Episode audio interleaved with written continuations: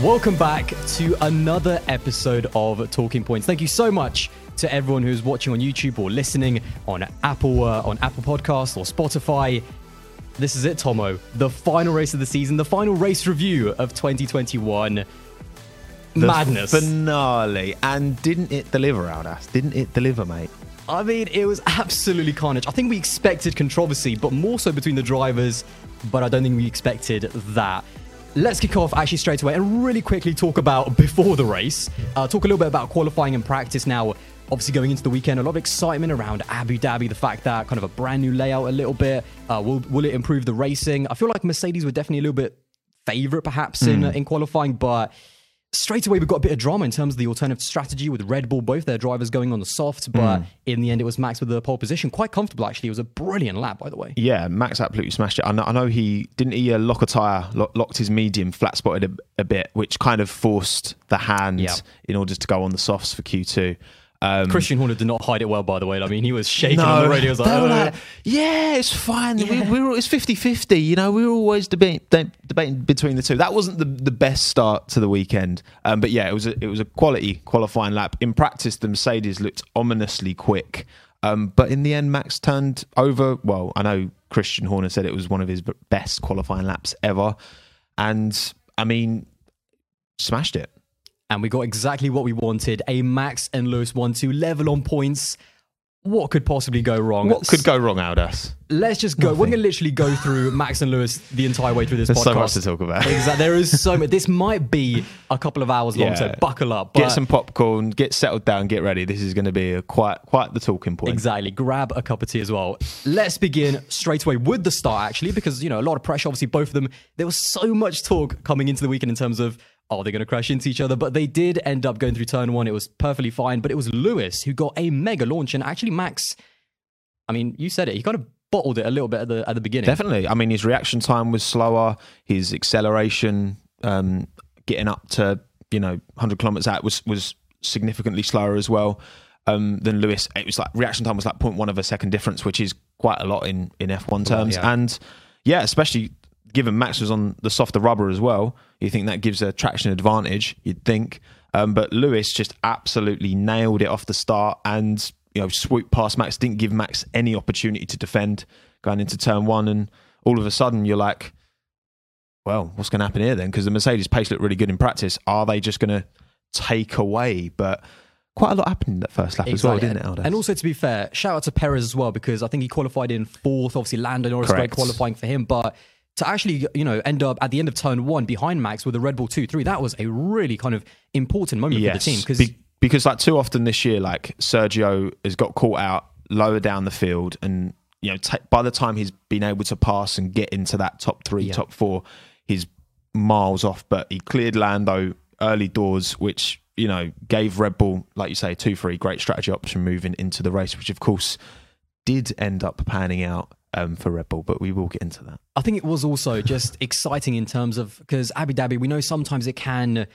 It's not always, always the most exciting track, but the fact that we did have the alternate strategy and we had Lewis in the lead, but both the Red Bulls chasing, you know, chasing him, I thought it was just it was just fantastic, like the perfect kind of start to a title decider because kind of Red Bull a little bit on the back foot, but on the quicker tire, so there was plenty coming up. And also, Perez kept pace with them too. He like did, for yeah. that first stint, he was, you know, the gap between him and Max within that kind of by like eight, nine laps in, the gap between him and Max was closer than the gap between Max and Lewis. So Perez did a really good job to clear Lando early doors and again be that second driver that unfortunately Valtteri wasn't on that day.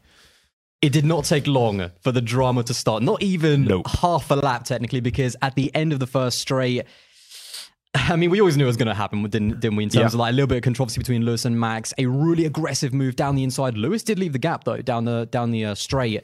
What did you make of it? Because I We haven't discussed this beforehand, so I don't know what he not. thinks about it. To be fair, versa. I- think I actually messaged you on WhatsApp like after that race, like, what did you think about all of that? And his response was something like, I don't even want to talk about it, or something like that. Like it was, it was just like, yeah, we want to kind of keep the opinions for this because I haven't heard what he's think what he's thinking. But yeah. certainly for that incident, I actually thought Max's dive bomb was totally legitimate. That was a Mm-hmm. really good move. Lewis left a massive gap. I was super surprised. I don't know.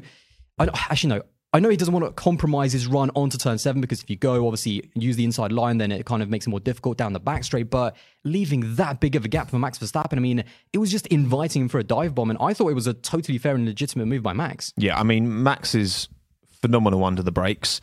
Um, there have been instances we know this year um, where Max has kind of not been phenomenal on the brakes and carried too much speed and, and gone off. Brazil, prime example. But first watching it, I was like, wow, that's one hell of a dive bomb. And like, uh, has he given Lewis enough space? I'm not sure. But upon looking back at it, I, I agree. I, I think it was a fantastic, fair move, kept it within the white lines, was ahead Yes. of Lewis by the apex of the corner, which is super important um, because then that essentially gives Max the corner. It was a late dive bomb. Lewis clearly, you know, wasn't expecting it, didn't see it coming. Um, which I was a bit surprised about because this is Max Verstappen. He he, he loves a lunge up the inside, um, but he did again. It kept it within the white lines. I agree. I think it was a fair move, and obviously Lewis, you know, by by that stage, again, you got to you got to, if there was gravel there, Lewis is pulling out of that earlier, making a cutback Yeah. and then trying to come back. But because there isn't, he just goes straight ahead and remains ahead. So I, yeah, I I agree. I think it was I think it was a good move from Max. And but again, watching it, I was like, "Ah, what? Like just just crack on, lads. Just get on with the race. Like. I don't even care if it is a fair move or not a fair move. Just, just I don't want to see a bloody time penalty, please. Like after everything thought- this year, just crack on, please. I thought in the moment that it was so on the limit in terms of Lewis, like Max made the corner. Like whatever you want to say about that dive Yeah, bomb, he, he made did. the corner. It was a fair move, and the fact that I know people don't like. There's a lot of controversy in terms of uh, online about should positions be given back. What is the right? What's the right punishment for something like that? Is it time penalties? Is it just leaving it alone? Should positions be given back?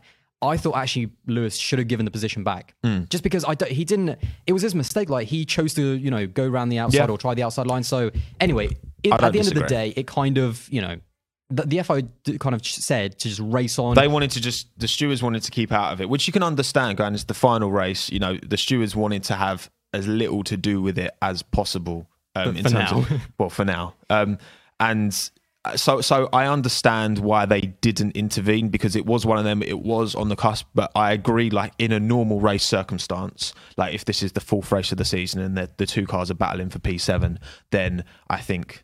It is a, it is, yeah. I think Lewis should have given the place. yeah, Um, again, for me, it's on the edge. I mean, at the time, we thought that's probably the the biggest controversy. I mean, if the race ended there, could you imagine, you know, lap one, turn five? I was going to say because if Lewis had gone on to to win the championship, uh, then that would have been the a big talking point Yeah. afterwards. But Let's talk about that opening stint because again, we talked about the alternative uh, strategy with Lewis on the mediums, Max on the softs, Hmm. and I mean that Mercedes was mighty. I mean, the soft tires did not hang on at all, and I think they pitted Max kind of almost at the earliest available hmm. kind of window. Like well, they, they, they were kind of losing a lot pitted of him time. into traffic a bit as well. Like They did behind Carlos Sainz. yeah, because I, I I agree. I think they were they were desperate to get those softs off. I know they'd worked quite well on the long runs in practice, but had they maybe that was just you know a bit of hyperbole from from Red Bull trying to kind of cover the fact that they were a bit concerned about starting on softs. Maybe I'm not sure because obviously to start on a softer tire, you, you, you got to think like. You know, if, if you're starting in the lead and you're on a softer compound than P2, you have to be finishing that first lap in the lead. And the fact that he wasn't, and again, like Lewis was able to to build that gap. I don't, I don't know. I, I feel like if Max had stayed ahead, would that gap have grown? Maybe because obviously you don't know. You know, early on in the race, you know how much was Max conserving the tires. It's impossible for us to say for sure. But yeah, That's actually one of the reasons why, to me, that whole lap one incident kind of is a little bit irrelevant because I feel like Hmm. even if Lewis was behind, let's say Lewis was behind Max, by lap eight, lap nine, lap 10, Max was gone. Like Lewis's delta compared to Max was so much quicker. I think he would that gap was anyway. growing. That gap was growing, wasn't it? it? It felt like after like five, six laps in, that gap just steadily was getting bigger and bigger and bigger. And again, the gap between Lewis and, and Max was bigger than the gap between Yeah. Max and Checo by the end of that first stint. And obviously, they pitted Max kind of the quickest that they could just to get him off that soft tire. Mercedes reacted straight away. Now, this was kind of really. I was a little bit torn by this because I totally understand why they did it in terms of, of course, you know, just cover Max. Mm. You've all you've got to do is finish ahead of Max. Yeah, just yeah. cover him. You know, obviously cover your own back as well. But they, do you think they could have extended that perhaps, and would that have had any impact on the rest of the race? I, I think I think there was plenty of them. of life left in those mediums. I'm yeah. sure. Oh, definitely. I think I, I agree with exactly what you said. I, I think it's one of them where you know in an in, in terms of the optimal optimal performance strategy, probably go a bit longer, but he knows the job is to just finish ahead of Max Verstappen. That's literally the job, and so just do what they do. And and obviously it's easier to do that. It's easier to do that when you're behind because obviously Max can react to stuff that Lewis does, but also because Lewis had built up such a gap, he didn't have to worry too much about an undercut. But again, just cover it off because uh, the gap had come down Yeah. um, after they'd both pitted. So Max had gained some relative time, but like you say, it's just he, he knew what he had to do. Lewis, he just had to finish ahead of Max Verstappen within the points, basically. Yeah, I think for Mercedes, with Lewis having a good pace advantage, the car was clearly working a lot better in the race. It was just do the safest thing. Yeah. Let's not mess about Yeah, with 100%. you know trying to almost be trying to outsmart ourselves. So I don't blame them in the slightest. But then of course, Checo was still out there on Hmm. his used softs. I think it was like lap 50, oh, no, lap 20 actually. So he stayed out a long time. Hmm. And Lewis caught up to him. And I honestly thought, yeah, DRS straight. He's going to just blast past him. Goodbye, Checo. And then they'll just come on the radio and say, yeah, good job, Checo. You held him up for one corner. The end. But it definitely was not was not that. What an unbelievable. That was a Fernando Alonso esque job was. in terms of defense. It was. And I can't believe it. I mean, the the racecraft that Checo showed, you can, and I've been saying this all season, you can criticize Checo for his for his kind of like you know raw pace, and for sure he's not, you know, it's he's not quite his best in that car. He's not quite comfortable, but that racecraft, that ability is just top notch. Yeah, I mean, it's it's you can't argue. Like it, it was fantastic. He literally, again, you know, Fernando was defending against Lewis at Hungary to help his teammate out, and Perez did the exact same thing. Like he said afterwards, you know, I don't think anyone can begrudge. You know, Lewis can't begrudge Sergio for doing it. Is is supporting his teammate at the end of the day. Would be the exact same if it was the other Yeah, way. of course it would. And yeah, I mean, Sergio did a fantastic job. He, you know, missed a tire management, kept some like kept enough life in those softs, Yeah. kept enough battery. I mean, lap um, 20, that's in that car. crazy. Yeah, I know, right? And it's like he he smashed it, and yeah, just did a made that Red Bull as wide as he could. He positioned it correctly. You know, almost like kind of letting Lewis past. Before that, I think when it was in, it was into turn six where he kind of let Lewis pass, but He then did, yeah. went back up the inside. I thought, by the way, I mean, So again, good. maybe a little bit controversial. I thought that was a bit sloppy from Lewis to down that back straight when obviously Perez did have the DRS behind him. I thought it was a bit sloppy to leave the inside line open. Because if you're against a driver who's on used softs 20 Yeah. laps in, make him go the long way, make him go around the outside because because Lewis can also brake later on his brand new tires Yeah, yeah, into that. Hmm. brand new, I think it's turn turn nine. I thought to leave the inside line like that, a little bit sloppy in my opinion by Lewis. I mean, perhaps, but I suppose again, you come back to was it Turkey when they had a little battle as well, where, where Sergio was defending against Lewis. You know, Lewis had everything to lose. Checo had nothing to lose, and, and I think you know you could see it in the way that Lewis, you know, did eventually get past. But you know, if if if both drivers had more to lose, then I think that plays out a bit differently. Checo could afford to just, you know, I'm going to send it up the inside. I'm going to, you know, slow down on the apexes to really compromise Lewis's line. You know, It was right, to be fair. Max made up six seconds on one lap. That's Exactly. how that's how much Checo was sandbagging ba- basically and defending, and it was so good. It was quality. It was it was on the cusp, but it was It was, it was never over the line. on that in that hotel very good. section there was a bit of early braking you could see exactly what he was doing but it wasn't it wasn't erratic it wasn't i think over the line No, it was just very not. smart defending and he knew exactly what his assignment was and it only took i mean a lap later obviously lewis was eventually going to get past but in terms of the numbers i think at the beginning of lap 20 the gap between Lewis and Max was 8.7 seconds. At the end of lap, or yeah, kind of just as Max went past Checo on lap 21, the gap was like 1.2 seconds.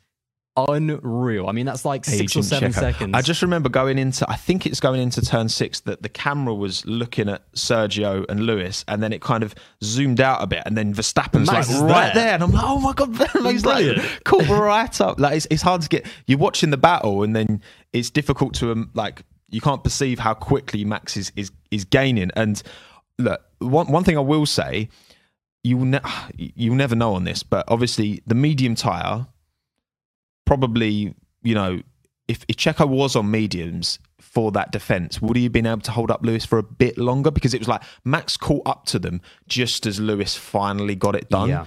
Um, obviously, you know, they had to, they both put on softs to get through Q2. Um, in the end. We'll never know if Checo had had mediums because again, he's Mr. Tire Management. I He- did think it was a bit strange that Checo was on the mediums in qualifying. Actually, I mean, Hmm. I, I totally understand why Max was because he locked up and like that's totally, uh, you know, I totally understand. I don't know why they put Checo on it, maybe just to keep the drivers in kind of the same window, but. I thought it was a little bit strange. I don't think Checo was like risk it. struggling that much, was he? No, uh, look, his pace, you know, his pace in quali wasn't ama- amazing. Like his practice pace wasn't amazing. Yeah. I did think going into qualifying that you know, if if any second driver was going to be up there supporting, it would have been Bottas. And, and you've got to look at the average qualifying position. I think before this race between Valtteri, I think Valtteri was like three point five around that, and Checo's Yeah. is like six point five. So that that's a huge gulf. That's three whole positions that Checo on average finishes.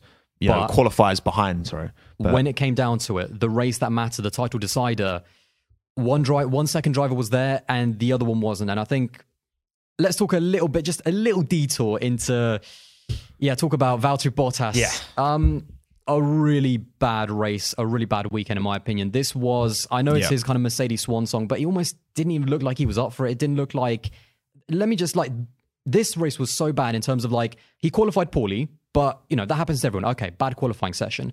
Terrible start in mm-hmm. terms of like he, I Lost think two he qualified. positions. Yeah, he qualified sixth. Then at the end of the first lap, he was what behind Tsunoda, in he was eighth eighth. Yeah, he was eighth. which yeah. is shocking. And then he spent the entire first stint not being able to overtake in what was, let's be honest, the quickest car. Like clearly the Mercedes was a little bit quicker than Red Bull, and, and certainly in terms of race trim. And the only time he got past Tsunoda is when Yuki pitted. Yeah. I mean, it was like the ultimate trifecta of, of such a bad race by Valtteri. And how crucial Mm. would he have been if he was there right at the end? Yeah, I mean, that, that- look, I, I know that you know after quali, you know they were talking about Bottas's engine, an old, old engine. They were like, "Oh, well done, Valtteri. You did you did well considering the engine." But I don't. know, I, feel like Valtteri. I'm pretty sure Valtteri's had more power units than anyone this year. I think he's had six, yeah, that's maybe. what I was confused at. And so, like, why? And, and this is on Mercedes as well. Like, why? Why is Valtteri having to run a, a bad power unit for this? Because this is the race you needed him up there to support. And, And we saw it with especially given what actually happened, by the way. I mean, could you imagine if, Exactly. and we're going to jump ahead just a little bit, but imagine if all during the safety car at the end of the five laps or the last five laps, if he was like in third place, Mm-hmm. you know, and Max Max can't really pit, Mm. like just little things like that. So it was just it's absolutely like, it's completely true and, and i think again look I, th- I think you know we've seen this too many times from Valtteri when he hasn't been able to make moves through the field like we always see max always Yes. see lewis do that and always Checo, like he, Yeah. Checo's racecraft is up there. Checo most of the time at the start of the season he, starts was bad, struggling yeah. but yeah definitely like now he, he's got the racecraft he's got more comfortable in that Red Bull that he can move through the field you know Valtteri's been at that team for what five years and yeah, he knows that car and he's not been able to move through the field I, I again I think Mercedes have to take some of the blame because again, why why is he getting more power units than anyone else and still got that excuse for the final race of the season? That's a bit odd to me. Um, but yeah, ultimately Valtteri wasn't up there to support Lewis, where you know over the course of Lewis's career, Valtteri's usually been pretty consistently up Yeah. there. I think overall this season he's not you know in the races. If he does fall back, he he struggles to come through the field. And and like you alluded to, you know, by the end of the race, if Valtteri was up there, then things could have ended up very differently. And also, I don't want to kind of be 100% negative towards Valtteri because in the bigger picture of the 2021 season, he's third in the championship, Checo is fourth, Mm-hmm. Yep. and Mercedes are constructors titles. I mean, Yep. I don't think they're really, no one really is really talking about that, but it is what it is. I mean, he kind of, he, he was still there at the end in terms of like over the course of the entire season, but it, does it kind of balance out in terms of like he was poor in, in the final decider, so they didn't win the drivers, but he was there for the constructors over the course of the entire season? Yeah, I, th- I think it was just like you know, it kind of summed up Valtteri's Mercedes career. You know, practice he was looking really strong. He was looking close to Lewis, I think, in, in, in most of the practice sessions. Um, but when it mattered, wasn't there. And I think that's been a, a story against his kind of whole Yeah. kind of time at Mercedes. You know what I mean? I think it was one of those kind of weekends where just just box ticking. Let, let me get to Alfa Romeo, and uh, yeah, we'll see what he can do uh, next season. I'm sure he's going to improve because without the pressure, long term contract, he's going to improve. But it was a bad one. Yeah, um, bad one. and but I mean, he got his dive bomb in the uh, in the Yas Marina Marina. that was brilliant. Mark, to be fair. afterwards. Fair play. I mean, he just he just went for it. But anyway, let's skip a little bit. So let's go back to the whole Sergio Perez. After that kind of happened, we then get kind of the twist that I think we were we were looking for in terms of the virtual safety car because of Antonio Giovinazzi. Now, obviously, in that scenario, there isn't Mercedes again. They're kind of and we'll talk about this also a little bit later, but Mercedes were boxed in because they were the leader. They cannot mm. pit in that situation. They've got to keep Lewis out. Max did pit and come out. I think it was around 18 seconds and kind of exactly what we expected Max to do. Yeah, because I mean, up up until the VSC, the race had pretty much you know plateaued. There wasn't Yeah. really too much going on. I think Lewis Um, was gaining a few tenths, but it wasn't much. Exactly. It wasn't like Max was catching Lewis. It was. It, it felt like by that that stage, and you know, I was like, you know, it's going to take something crazy for Max to get an opportunity to win this race. And um, yeah, exactly. Horner said that as well. Yeah, Giovinazzi breaking down. Obviously, this is this is the thing. You, you can never say never because it just it does just take a safety car. There are you know you know there were 19 cars starting this race. You know it, it takes anyone um, for a mechanical failure, and we saw you know we saw Giovinazzi, we saw you know Raikkonen as well. He had a kind of brake by wire failure, I think it was. Yeah. Um, George Russell also pulled up, so we had cars kind of you know slowing and and you know George got it back to the pits. Kimi got it also back to the pits. Um, but like you say, Antonio did have to pull over at the side of the track, which triggered the VSC, which meant Max got a cheap pit stop. And to be fair, I thought that's the drama. That's the title decider. That's the thing that's going to kind of make this race in Yes. terms of now we've got a proper kind of last stint to the finish. Yep. Max Verstappen on, I think it was brand new, or I don't know if it was brand new, but I think it was either one lap, like scrub set basically, but mm. almost brand new, uh, hard tires. I think he mm-hmm. had about, what was it, 38 laps to go, or something like that. I think it was like something like that. But 17 or 18 second gap to Lewis. Can he make it up? Can he win this title? Can Lewis hold him off? That's what I thought the drama mm-hmm. was. At the time, I genuinely thought, I think Max has got it because mm. As the race progresses, I think he, I think uh, it was Bono that said Max needs eight tenths a lap, which I thought was actually quite a lot. But I Yes, thought he did say that. Yeah. as the race progresses, if there's no more safety cars, I think Lewis might be a little bit in trouble. I mean, how did you feel at the time in terms of seeing that gap? Is Max going to make it at the end? Is he going to overtake Lewis for the win Well, yeah. and the championship? because I thought you know Max was gaining pace on Lewis, but not at the rate he needed to. But then I was just like, well, yeah, but Lewis's tires are about 20, 25 laps. I can't remember what it was, but like they're significantly older, so their pace will drop off. I know Lewis said on the team radio again, was this true or not? He was like, I'm not going to be able to keep up this pace, man. And it's like, I, will he? Like maybe not. Like obviously he's he's, he's That was the hard. drama. Yeah, they're, they're a lot like they're a lot older, so again, I, I anticipated the same, and that gap, you know, was coming down, and then obviously you, It kind of coming up to plateaued at traffic. 11. It was about 11 seconds. It kind of leveled off. For Well, that's the thing thing, 'cause good five laps. When Lewis had to negotiate, you know, there's a bit, there was a bit of a train, wasn't there, with like Yeah. Leclerc, Ricciardo, Ocon, Alonso, I think it was, and you know, Yeah. Lewis managed to navigate they'll, that co- they'll come in in a little while. They were indeed, and and you know, he lost a couple of seconds to Max there, but then, you know. Then the, the yeah, like you say, it just kind of hovered at 11 seconds, and then I was just like, well, is Lewis just extracting too much from these tires now, or maybe? And Lewis has always, and uh, he's not given Yeah. credit for it, but he's always been phenomenal at managing his tires. I know he moans a lot about it, but a lot of that's going to be like code. Come on, like you communicate with your team without everyone else knowing. Of in a strange, I think it's almost a mental thing with Lewis as well. I've Oh, talked about this before in terms of like my tires are gone. I think he needs people to almost encourage him just a little bit, just to have that maximum support. Mm-hmm. But I mean, yeah, we talked about Lewis's pace was incredible, and he was managing the tires. That was as a race. That you know, maybe I'll criticize Lewis for a few of the moves, but in terms of the race pace and just what he did, that was incredible. Like it was Hmm. kind of his race Lewis drove a perfect Grand Prix. I, from the big from the start. Then to the tire management, yes, it took him a lap maybe to overtake Checo, but after that, it was it looked yeah, pretty good. Like apart from again the incident we've already talked about, where he probably, I think we agree, he should have given the position back. Yeah. Um, I still think Lewis would have overtook him later, but yeah, yeah, exactly. But but like in terms of his pace, in terms of his tire management, he drove a perfect race, and you know the the way that he carried, you know, I, I, I was I was saying like, oh, if he, if he, if he does win this race, he needs to get them hard tires and like frame them on a wall or something because Put it you right know, next to the Inters from Turkey Yeah, last he, he just nursed them, and, and again that gap to Max was was always looking comfortable because again I think track position was huge, and again that's why it was so significant that Lewis got such a fantastic start, got ahead of Max, and then stayed ahead of Max. Whether again he should have or shouldn't have is is questionable, but ultimately he had the pace and he had track position, which meant that you know it was looking pretty comfortable for Lewis. it was. And then it was Past about, tense. About six or seven laps to go. Lewis looked, again, I think it plateaued to around 11 seconds or so. I mean, Lewis, that was a champion drive by him. He was on the way to his world title. I'm not going to lie. My dad literally stood up and said, Yeah, Lewis has won and just walked away with about five laps to go. And I was like, Don't say that. Don't say that. I can't. He actually, I was like, No way. And then something we didn't see was there was a certain battle at the back of the field uh, between Mick Schumacher and Nicholas Latifi. Totally, I mean, what you know, whatever. Sure, fair enough. Have a have a nice It time. was a good little battle, you know, side by side, going through that long left-hander. I can't even remember what corner it is called now. Um, what turn, Turn it is, nine. turn nine. Yeah, yeah. Um, that was a good little battle. That because we haven't been able to see Mick like racing wheel to wheel because Yeah. that has been so far off the pace so much this year. But actually, t- Got his what, elbows out. Yeah, uh, and it was it was you know, maybe pushed him a little bit wide. Maybe I mean, Yeah. it's one of them that is probably you know because of the runoff. It wasn't like the Latifi had to get right out of it. He could still stay there and, and continue the battle.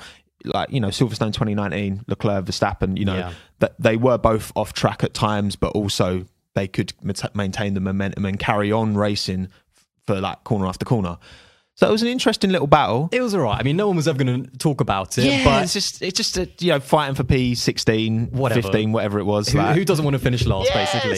just yeah, it's- Latifi went a little bit wide, got a little bit of dust perhaps on his tyres, and then three corners later, with about I think if it was like six or seven laps to go. He just he just nailed it, didn't he? Nailed the apex, went Beautiful. through, and Oh, then no, carried on. oh, hang on a minute, he's binned it. Oh no! He's binned it with oh. five laps to go, exactly where Kimi Raikkonen did in FP2. Yeah. And at that point, my heart dropped like, what is going on here? I, I just re- I remember seeing top left corner of the screen, yellow sector three, and I was oh like, boy. "What's happened?" Because sector three, if you're going to crash in sector three, that's where you crash Yeah. in sector three, and yeah, binned it, and then his car's kind of like it's like perpendicular to the track. Um, didn't they have to get fire extinguishers on it as well. They I think, did. I, think I, there was a little genuinely of a- thought so. This is where it's kind of this is where it gets messy. Let's be honest. So I thought it was going to be a red flag actually because first of all I thought oh you know the whole Kimi Raikkonen incident and the car was really like again you said perpendicular to the track so a proper hazard. Uh, but apparently Michael Masi said that going into the race there was a bit of an agreement with the teams that it would be I forget what the specific language language was but it would be preferable for the race to not be red flagged and at least finish under green. But again, then we got the safety car, and this is where it really kicked but off. also preferable to finish the race under green, having had a red flag, Yeah. than finish the race under a safety car. I imagine as well. exactly. surely. There was yeah, they were basically saying they don't really want a red in in the title decider just because then it throws in another aspect. Because again, people are really unhappy about the fact that some people can change can change tires, some people can't. So he was trying to avoid a red, and apparently the teams were kind of you know with that. But then we got an interesting situation where, of Here we course, go. Max Verstappen pits.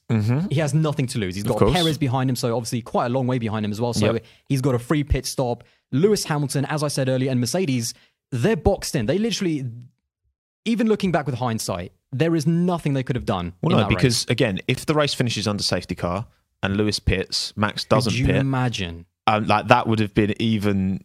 Oh God, I can't even begin to imagine. Could like, you imagine losing- if Lewis Hamilton is brought in Oh, under the safety car? Because again, that would be the safe thing to do. But there was about five or six laps to go. Like it was so tight. That would be tragic for a whole different set of reasons. That would have been so bad by Mercedes. So Mercedes were boxed in. They didn't Yeah. Have. They were snookered in, essentially. Like they hmm. could not do anything. nice snooker reference. He likes snooker. This. I do. Uh, and then obviously Max Verstappen came out, and we had this situation where we didn't know what's going on. The full, obviously, it was the full safety car at the time. We had Lewis. We had five back markers in between them, which also, by the way, and I'll talk about this maybe a little bit later, but that can happen. Like when you take a pit stop, Yep. that's the risk you also run in terms of having back markers and Max on soft tires. And two laps to go, we don't know what's going on. Masi and uh, Christian Horner and Toto Wolff, it's all kicking off on the on the radios. And then all of a sudden, back markers can overtake, and just a few seconds later, safety car comes in. What was your emotions actually? Just live. What was your emotions when you saw that? confusion, visible confusion. I, I was obviously, you know, going into the race. I, I, I didn't know the. I don't know. I've not. You know, just, because I, I do F1 YouTube doesn't mean I, I you know read the technical regulations every night sleep with before the, uh, bed. with the sporting I know you your do. bedside. I know you Maybe, do. maybe. That's your doorstop. Um, but no, I, I think um, yeah, I, I was like, you know, they'd said right. Back, I understood. I was like, okay, so there's there's people, there's back markers behind between Lewis and Max, and you know they're not letting them unlap themselves. And I was like, oh, okay, well, okay, cool. Like, Like that's just that Fine. just happens. um, and then and then there was like, oh no, they can. So it was like, okay, so you've just changed your mind on a rule that should be a pretty black and white rule. Like you can either, you know, like like I I know it's up to my understanding is it's up to the race director to to, to say right either all lapped cars can unlap themselves or none. And Those are the two like Any. actual. Th- those are the two actual options in terms of like. Yeah. So we've got two laps to go. You can either let the lap cars past, but Mm-hmm. in that scenario, the race would have had to finish under the safety car because Mm-hmm. the rules say that the safety car then has to come in the lap after, Mm-hmm. or you can. If you again, if you're so hell bent, and by the way, this is actually not even hell bent, but it's a totally fair kind of thing to say. I want the race to end on the green, you know, just to make it, just to give the fans the Mm-hmm. Yep. kind of a green light finish that they want. Yep. But in that case, the the lap cars have to stay there, yeah, and because there wouldn't be time for them to like, get ahead of the Exactly, safety car and then have a whole extra lap at the end before the safety car comes in. So instead of that, we got kind of, and again, we'll we'll get into it now, but it was kind of an in between decision in terms of like, let's bring the safety, let's bring the lapped cars over anyway, and the safety car in straight hmm. away, like right now. Hmm. And then we got that final lap, and it kind of felt a little bit. As soon as I saw that, I was like, that feels a bit strange. Like I just, I got a bad feeling in terms of like Yeah. something doesn't quite feel right, and we hmm. got, we did get a final lap showdown. Lewis on 44 old lap hards. Max Verstappen on a brand new set of softs. And in the end, I mean, look, I, I think you know people have argued the semantics about oh you know in oh in the regulations it says any not all. Yes. It's like okay if if I say oh does does anybody in this room ha- like cheese? Well I'm I'm I'm I'm I'm addressing everyone. Like just because I said anybody, Yeah, not any, just me. Like any can mean all, and and it clearly does. Okay, that's just, just put that to, to one side because people oh well, any doesn't mean all. No, it does. Um, but also again, my understanding is that there is also another article which basically, with the safety car, it allows the race director to basically do what they like. yeah. And as far as I'm aware, that is written in the rules.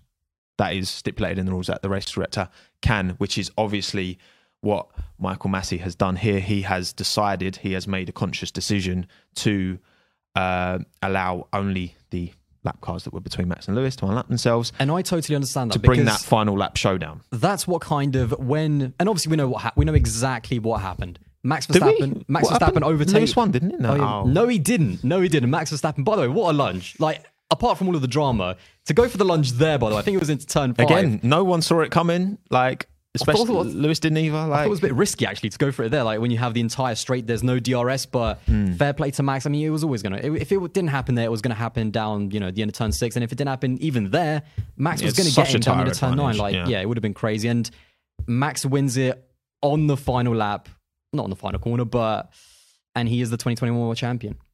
I just uh, again, you, your dad must had a mare. He was Like, fuming, He had a mare. he had an absolute mare. I just, it's it's one of them that obviously look the rules, rules, rules are there. Okay, to be followed, and, and in all sport, there's always going. You can't um you can't stipulate for every single potential eventuality. And obviously, if it is written in the sporting regulation, um, and if that is provable that the, the race director, when it comes to the safety car, the race director can do what they like, then in the letter of the rules, it, it was it was fine. But does that mean it's right? Does that mean it's fair? You know, no. I, I think it's one of them that, you know, Lewis. Under normal circumstances, if this was the third race of the season, Yeah. under normal circumstances, that race is either finishing under safety car or the cars don't up, unlap themselves, and Max is going to have to pass five cars to get the opportunity Which, to have a by run the at way, and again, because this is something I said on my channel. and I mean, five cars that are battling for position themselves. Exactly. And what I mentioned actually on, on a video that I did when I talked about this is that that's just you know you get lucky and unlucky in terms of like Mercedes got unlucky that they were boxed in they had no, they couldn't do anything they couldn't pit so you're on old tires but you are leading the race. Max got unlucky in the sense that yes you can pit yes you can get that free pit stop but it puts the risk of their lap cars are going to pass you. Yeah. That's just racing and ultimately and again there was two different avenues to go. Do you want to finish under green but sadly the lap cars have to stay there or do you want to finish you know under the safety car. And I feel like to go, the thing is, I do understand that obviously the race director has this, and it's so, by the way, vague in terms of like he can choose, you know, a few rules or he can kind of bend the rules a little bit. Do you really want to use that on the final lap of a championship decider? Do you really want to, you know, using it in race two on like lap 40 or something when it's a little bit less consequential? Why would you do that on the final lap? Because it's so controversial to basically bend a rule because that's not what should have happened by, you know, by the sporting code. Mm. Because again, you've got to. Yeah, I've, I've talked about this continuously. Like we have the rules have to be upheld in this sport, regardless of the context of Yeah. where the drivers are, one or two, whether it's the final race of the season or the first race of the season, because that that's what happens in every sport. Like it doesn't matter. I've used this analogy so many times. If it's a Champions League final and you you you know go studs up in the second minute and get yourself a red card, well, it shouldn't not be a red card because oh, it would ruin the game. It's sending off someone after 2 Don't minutes studs up. like like and, and that's the thing like you, there has to be and we've talked it time and time again over the course of this season consistency and consistency from a safety point of view has been poor over the last couple of seasons. Consistency from a sporting point of view Yeah. has been poor for the last couple of seasons. And you know again look you've got these rules that are there. Like if you can just have the race director just change like just oh actually i'm just going to do this like the, the teams are all following the same rule book and, and mercedes and red bull and ferrari and mclaren and every single team are following these rules and they expect those rules to be enforced in the way that they're written out. And this instance was a very you know it, it's it's it's a cut and dry case. You know the race finishes under safety car which plenty of races have finishes finished under Actually, safety car. I want to make a point about that. I get the whole again. I understand what the say what, what Michael Masi was trying to do. Finish it under green, kind of give the fans that last lap of green light racing, so we're not finishing slow over the line. But one thing that we're actually looking back, and I've made this point actually online. Daniel Ricciardo's first ever win, Canada 2014, came under the safety car. Hmm. Does that devalue it? Like, do we go, oh, you know, Ricciardo has 10 wins, but do you remember that first one? It was under the safety car. Hmm. And more importantly, 2012, what a season. What an epic final race. Hmm. Also finished under the safety car when Paul Resta crashed and Yeah. Jenson Button won it. Do we look back on 2012 and go, oh, do you know, it was a great season, but that final race, they finished under the safety car. So, It's just that th- It's- that race could have finished with one lap, but without the unlapped cars, the, the lapped cars unlapping themselves, Yeah. and that would have been how that rule has been implemented continuously through through the years of the sport. That that's Yeah. how it works. It's either all or none, and it doesn't devalue it because, and ultimately, that race is 58 laps. And Like, who knows- just how long the race distance is Maybe is. the like- five cars would have jumped out the way. Maybe Max would have been able to clear them and then got one opportunity going Yeah. into that long left hander. Like may- they do have to get out of the way. It's still blue flags. Yeah, exactly. And, and that's the thing. It's, it's like you know, and do do those five drivers? Would they, you know, would they put their you know own? Because look, we know you know certain drivers, you know, backs you know George backs Lewis and Fernando backs Max, and we we know these drivers are human beings, and and and they're as much part of this spectacle as, as as we are as as fans. They're actually in it, and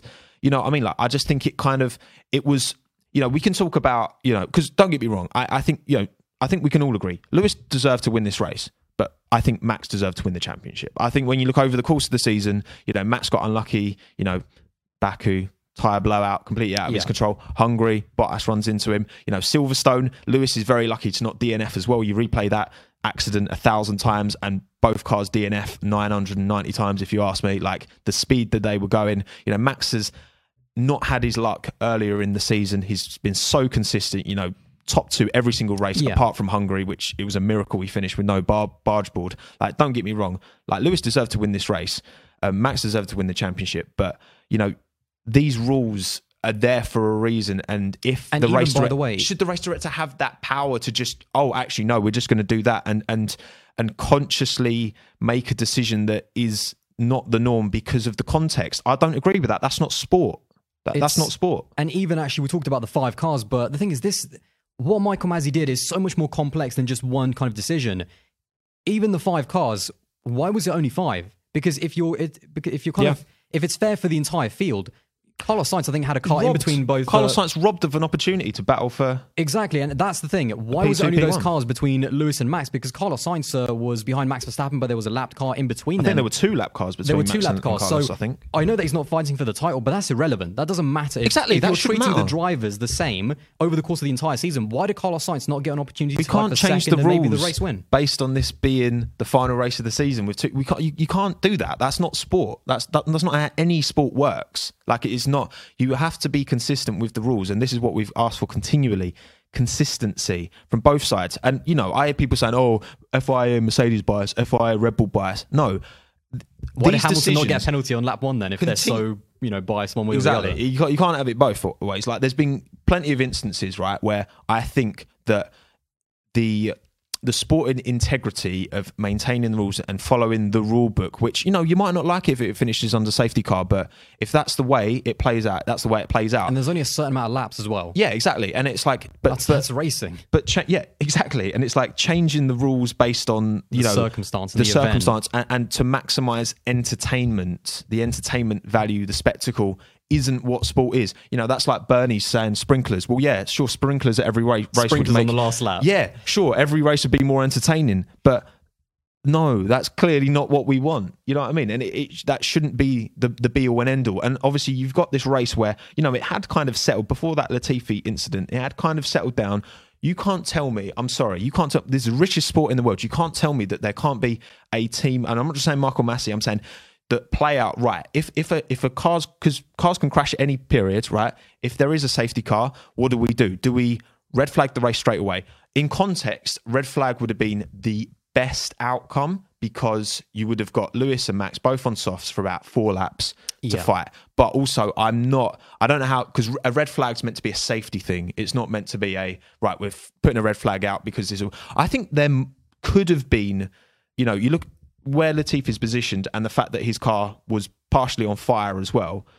I think when you look at when I I did look at the sporting code for that specific in terms of when to bring out a red flag, and it is it is very uh, open to, it, to interpretation. I think it could have been interpreted in a way that they would have brought out a red flag, and it would have been not just a sporting decision. Like I think I go back to the fact it. that it was Martin Brundle that said actually after the race that he talked to Masi before the race and said that they don't want to bring a red flag out. It was it's that was actually well, they said it after Kimmy, didn't they? They said it after the Kimmy crash, but but why? I don't know. I think it was the teams that kind of agreed, you know, let's try and keep the red flags out of it because they don't want what they didn't want. I mean, again, this is before the race. They didn't want that whole tire situation where Max got to change his tires uh, in uh, Saudi Arabia. Mm-hmm. But to me, I actually I'm not as against the whole like change of tires under the uh, under a red flag because ultimately a red flag is usually because of a crash, and if you've got say a slow puncture or a tire that's compromised, you can't just send it back out. I think perhaps they should change it to the same compound. Maybe that's Yeah. something like they could change, but it's a weird one. Yeah. Initially the whole like red flag change tire rule i was a bit i was very much like against it but to be fair i mean just imagine say for example like um everyone else is pitted you've gone long then there's a red flag and you can't change your tires then you know you're going to basically have to pit straight away as soon as and then you'll be at the back of the field so it's one of them that if it goes against you then you're going to feel hard done by It swings and roundabouts when it, it comes is to red swings and flags. roundabouts. But um, but yeah, I just I just think it was such a you know you've got a, a decision to make. Well, let, us just say because uh, we, we've complained about this, but like if you were Michael Masi and you see Latifi's crashed, Yeah. what do you do as race director? Okay, I wouldn't have put the red flag out because again, if that's the agreement that you do with the teams, if they don't want that for the show, that's totally fine. Ultimately, I also get that he wants to finish the race under a green. That's again, I I understand that you know behind that. Again, I don't, I wouldn't personally care. It doesn't doesn't make the championship worse if the if the last race finishes under safety car. I would have kind of I would have finished it under green, but I would I would have just left the the kind of the lap cars there, and I hmm. would have just said to Red Bull, you know, unlucky. You know, you you pitted. Yes, you got brand new tires. You kind of risked it a little bit, but you were also behind in the first place. So it's just unlucky that that those lap cars were there in the first place. Yeah. And I would have finished the last lap under the under green flags, but I would have left the lap cars there because you have to. Hmm. Otherwise, if you don't, again, the safety car has to do another lap, and we do then finish under the safety car, which isn't doesn't look as nice. Yeah, But instead, again, I talk. That's what I said in terms of Michael Masi chose a middle option, a kind of contrived scenario, and it isn't a random point in the season. This is for the title. He knows that. And is this the best time to really pull something out of your backside in terms of a rule that doesn't exist? Mm. Like when you know it decides the title. Yeah. And the fact that it has decided the title, I do. I feel sorry for both the drivers because none of them. This is not a Mercedes or Red Bull thing. This is not a Lewis Hamilton or Max Verstappen thing. Like, I wouldn't say. I wouldn't say Lewis was robbed because, like, ultimately it can happen. But at the same time, like, it almost kind of it's took away from Max winning the title because ultimately this decision decided the title. And is this the right time to pull something out of your backside on the last lap? I I would have just kind of. I would have just stood back, and if there's any criticism, I would have just said I did things by the letter of the law, and Lewis won the race. yeah. Uh, that's that is the problem because Masi can't really defend himself with the rule book because he consciously overrode the rule in the rule book. Which again, if that is enti- if he is entitled to do that as race director, that he can choose what he wants to do with a safety car, then if that's in the rules, then that's in the rules. But it's a conscious human decision. Yeah. You, you look throughout the season, go, Ma- Max's tire blowing out. Even like Bottas and Stroll taking out loads of cars in Hungary. You know, those drivers they made mistakes. They made sporting mistakes. This is a external refereeing decision that has completely changed the because because ultimately, you know, Max, you know, if if they'd have been on the same tire, then it would have been a you know a fair fight, a fairer fight. Lewis would have had track position. Lewis would feel a bit hard done by that. He's having to defend against Max, given how you know far ahead. But I think you could accept that. From, from my point of view, looking at that Latifi incident straight away, personally, for me, it's you're so close to the end of the race as well. I think there was enough there to justify. I, I would have pulled a red flag out personally. I, I know they talked about it beforehand, but you can still you're still finishing the race Yeah. under green. It's just that you're putting that right. You're essentially pausing it. Right, pause.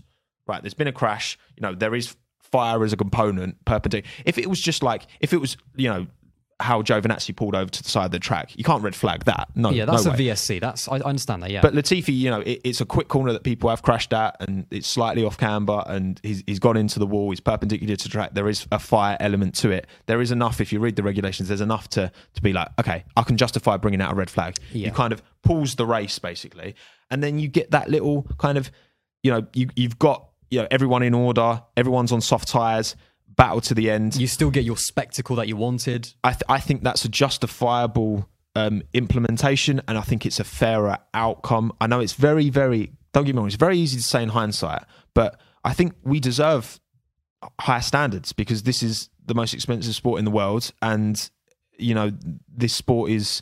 This, this has been an incredible season, and it's just such a. You know, again, I think Max deserved the championship over the course of the season, but this is such a. Lewis didn't deserve to lose it like that because he did everything he could in the last four races. And again, this is not Brazil 2008 last No. lap. That was a racing situation. That Exactly. was wet weather you choose. And again, Felipe Massa came to the title, uh, came to the decider a little bit back on points. Like you're Mm. always going to be the underdog and you're always going to be at the mercy of what uh, the guy that's ahead in the championship can do. So it was completely different. This was a conscious choice and a mistake in terms of the sporting uh, regulations. And why make again? I go back to I understand why he made it. I understand what what he did, but why do it when you know it's going to decide the title? Like it's just why get yourself into that position in the first place? And ultimately, again, Max obviously won the title and he totally deserves it. And we're gonna don't don't get me wrong, we're gonna talk about Max in just a minute because he is a thoroughly deserved world champion in 2021. But then, of course, after the race, Mercedes did launch a protest. One was about Max overtaking Lewis under the safety car, which obviously was never going to fly because I think it was like by literally an inch for like No, a second. Like yeah, that was nonsense. Like I Max agree. was just putting the pressure on. He was kind of, you know, trying to tell Lewis Hamilton, like, that, yeah, this is happening. here. I'm going to win. Yeah, it. yeah. The other one, however, was because in Mercedes' point of view, the sporting regs were not followed. And after hours and hours, it was dismissed by the FIA. Hmm. Although, of course, let's, you know, let's not forget that it's the FIA investigating themselves. so you don't. And ultimately, when you think about Formula One, really think about it because this is now going to go higher. We don't know what's going to happen now in terms of like, yeah, Mercedes straight away actually lodged an intent to uh, appeal, didn't they? Yes. And that's not, you know, the FIA investigating themselves. That this might go really high. I don't think there is any chance that this uh, result is overturned because when you actually think about it, could you imagine like Formula One and the FIA are going to fight this to the death because we saw and millions, tens of millions, maybe even hundreds of millions of people saw Free Max, telly. Max Verstappen cross the line and be the Formula One world champion. Yep. There is Formula One are going to do everything in their power, even if there is precedent that the FIA did something wrong, Yep. to keep that because that's what the world saw Yep. and that's what needs to happen. So I don't think that there's any chance that this gets overturned, but Hmm. I would not be surprised because again, this was this was a big issue, and even though Mercedes might not get the result in terms of Lewis being the world champion, I think they might take it all the way and maybe might even have some kind of political bargaining, Yeah. or a little bit of leverage now after this. I, I, I think it's we haven't heard much official from Toto from Lewis. Um, obviously, we've seen the statements from Mercedes, their intent to appeal, blah blah blah. To be fair, though, I did see there was a brilliant video. Did you see that Toto Wolff video? Yes, and Bottas as well, So both basically, on it. after you know after it did calm down just a little bit. I mean, they are still constructors titles, which is you know fair enough to Mercedes. Was it five in a row now? Forget It's good money. Exactly. Um, no, way more than five in a row. But anyway, the point is Yeah, I was gonna say. exactly. Uh, but the point is, yeah, the title was like crowd surfing or something. So once he did let his hair down, clearly he was kind of you know a little bit more relaxed. But the point is that we don't know where this is going to go. Apparently, to be fair, the decision could be made as we're recording because I think it's 48 hours after after the uh, dismissal. So anytime now, basically, if they want to take it even further to the Court of Appeals. Yeah, and, and that's that's the thing. I'm not sure. Again, we've just heard he hearsay. I you know I don't know if it's true. Apparently, Lewis has said you know he doesn't want it to be pursued any further. But I, I think there is you know no one. I, I've spoken to a lot of you know diehard Hamilton fans who are like, no, you can't like it's done. You can't overturn the decision. That would just bring the whole sport into even more disrepute.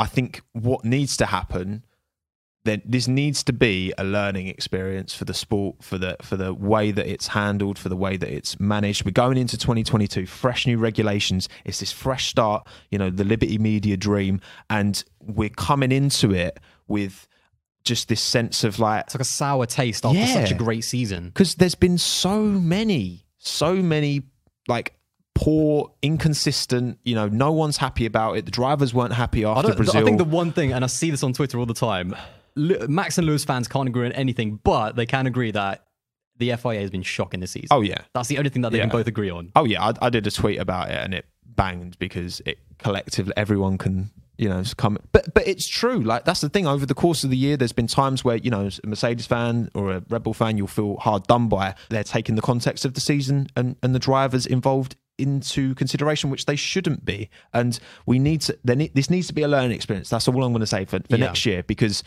you know we can't we can't go into yeah you can't go into 2022 there's all this excitement about the new regulations you want to get new you know teams on board as well this is this is going to help F1's image from a commercial point of view It's a at all. weird situation because they say, you know, was it all publicity is good publicity? It's obviously people are talking but not about for it. Porsche and Audi if they want to come into F1 Exactly, and especially after like I think it was like uh, the um there was an endurance championship in Bahrain that also ended in controver- in controversy. By the way, Hmm. yes there was But yeah, luckily we didn't see a crash uh, in F1. But the point is that There was. for me, I- I'm not one of those people that says you know get Masi out there or anything like that because who do you put in?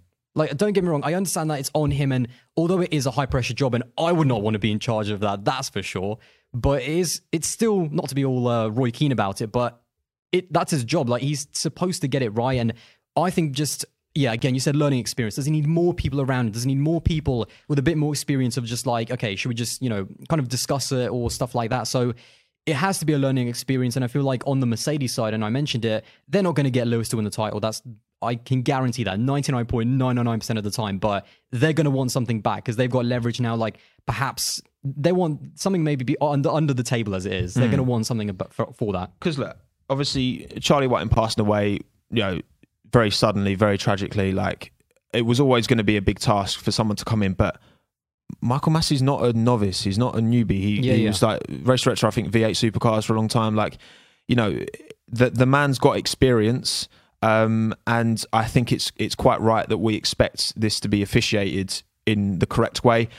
I don't know. I, I just feel like there's such a lack of confidence in um in Masi at the moment. I think it's it's a very very Yeah. difficult. That's a that's a very difficult thing to turn around. Even if like next year he's he's you know everything's you know nailed and people are generally happy. Like you know that that lack of confidence that it appears. Not just the fans, but the, the drivers and the teams, because the drivers and the teams have spoke out about inconsistency as well. Have, and it's like you know, confidence is such a huge part, and I think there was a real confidence in Charlie Whiting, and I think he- he's it's huge shoes to fill. Um, I, I I understand that, but also, yeah, m- maybe it is you know having more people involved and just planning out for more potential scenarios. Again, the money exists to employ these people to officiate the sport properly. That's not that's not a good enough excuse, if you ask me. And yes, I know that what happened with Latifi crashing, you know, we we had a short period of time, but then making a decision, they can't un- un- unlap themselves. Then they can. Why can they? Because you want to maximize the entertainment. Like that's not right. That's Yeah. not right. And and I don't. get- And look, look, this is the thing. This isn't a Lewis. This isn't a Max thing. This is you know I understand. I completely get why Hamilton fans feel so begrudged, and you can't tell me if the shoe was on the other foot. If you're a if you're a Max fan, you wouldn't feel exactly the same. You would feel cheated out of it. And you that would Christian and Red. Bull would be doing exactly the same thing. Of course they would, because that's their job. You know, a job of a team principal. You know, a job of their job is to protect their drivers, protect their Team. Their job is to be biased. That is the whole Yeah. point. They're, they're they're there to show and shout their side of the argument as loud as possible. You can't begrudge them for that. I didn't like what Toto was doing in the race, saying like, That was "Oh, horrible, don't yeah. bring out the safety car." That can't be.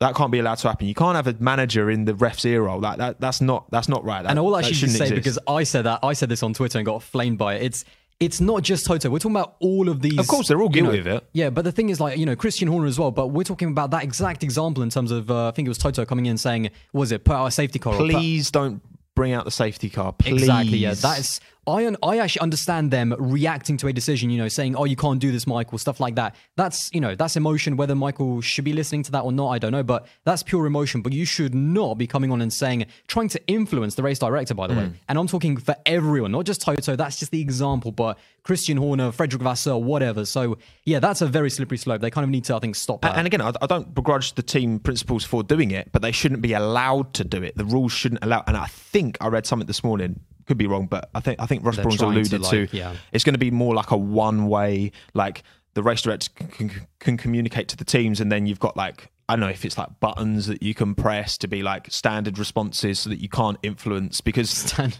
that that shouldn't that shouldn't be allowed. And, and you know, Michael you Masi guys like pre-recorded like messages? no, no, no. Imagine that would that would actually be quality. That would be great entertainment. And look, I get the FIA team radios. They're, they're entertaining. Okay, you've got you know you've got um who's the the sporting director at sporting Things like guy? Jonathan Wheatley. Or Jonathan Wheatley. I mean, yeah, his job is to be a Karen. That is Yeah, literally yeah. his job. To my and they've got that at Part every job single description. team, right? That's the- that's what the sporting um the sporting guy does. But like, yeah, that that shouldn't be allowed. That's what I mean. Learning experiences. We've we've tried things out. We tried the sprint races out this year. You know, we I think we've got enough information now to know what has and what hasn't worked. It's still been an amazing season, but it hasn't been perfect from the way it's been kind of managed and handled. Yeah. Um, let's let's not get it twisted. Like there's been a lot of issues, and I think going into next year we just need to hopefully, you know, s- smooth it all out, and next year will be nice and drama free, and all the focus will be on the racing. I know that's not going to happen, I was going to say what? Where? What? but let a man dream. Okay. Yeah. I think my closing kind of points is that number one, I'm not part of the get Masi out. Eh, help him. You know, clearly something, maybe talk to the drivers. I think everyone needs to sit down at the beginning of 2022, teams, drivers, Masi, FIA, F1, whatever, and show examples like, let's sort out what should be allowed and what's not allowed in terms of racing. Let's just get everything straightened out for the drivers. And yes, if that means kind of set a brand new precedent, forget what happened in, you know, before 22. This is now the precedent. That's totally fine with me as long as we have consistency. And the last thing I want to say is that Nicholas Latifi, like I saw some people blaming him as well. Like that, I absolutely hate that. Like a crash can happen.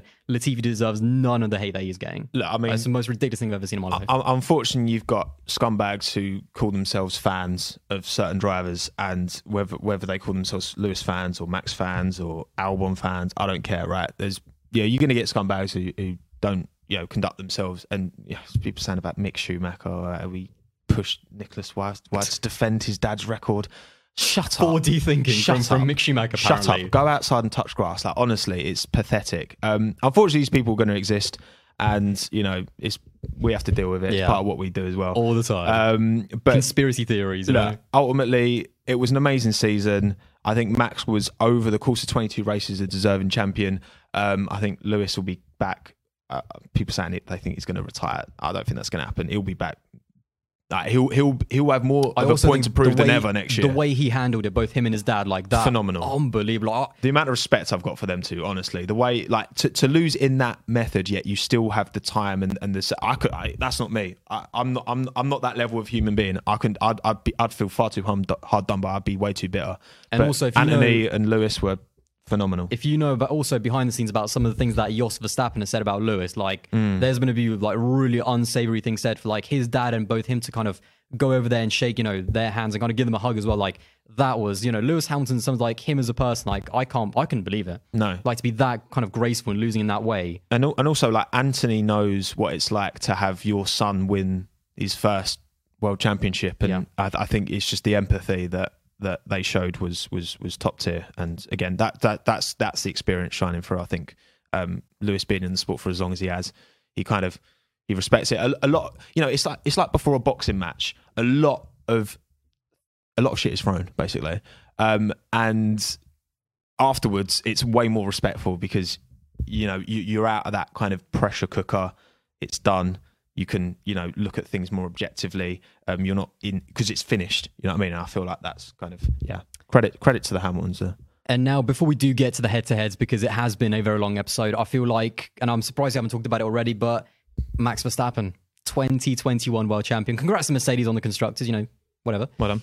Uh, but Max, really I mean, what a season. Yeah. What a driver. The four times which, you know, the four races where he's either had an incident that m- might not be his fault or, you know, bad luck or whatever, which I think is, what is it, Baku, Silverstone, Hungary, and Monza. Mm-hmm. He's finished, he's never finished third. He's finished one, two in every single race, apart from those four. I think he's most podiums of Yeah. anyone ever in Which again, season. I know a lot of people. there's more races, Yeah, exactly. And people, even with Lewis, you know, he's got 100. Was it three wins now? I forget what it is now. Even people say, oh, you know, there's more races now. But yes, you have to take that into account. But it doesn't take away from the incredible achievement. No, like you uh, still have to go out and do it. And again, again, you look at the races that Max didn't finish or didn't finish in the points, and he was always up there. You never see, you'd never see him qualify P8, P7, and have to make his way through.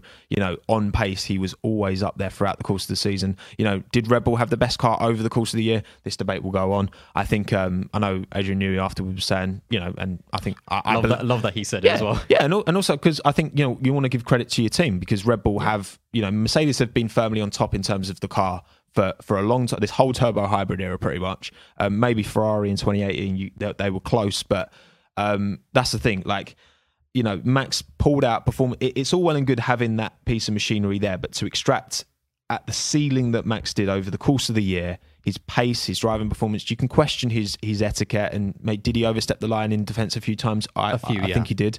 Um, but, But that's what you get with him. That's the that's kind of the positive and the negative. So you can say, you Yeah. know, that's just Max in a nutshell. Like I, I talk about, there's no such thing as the perfect driver, both in terms of the racetrack and off the track. You know, everyone has their demons, but Max, that kind of aggressive style, that's what's won him a lot of races. Yes, you can say in places like Silverstone, like if you gave Lewis more space, that could have been a, a second place maybe, and the title would have been wrapped up even even sooner. But he has been, in my opinion, he has been championship caliber, and I've talked about this on a few occasions. 2019 was the first season where I was like, this guy's ready, and he's finally Yeah. been given the car. And in terms of the, the car thing, I, I said this on Twitter, by the way.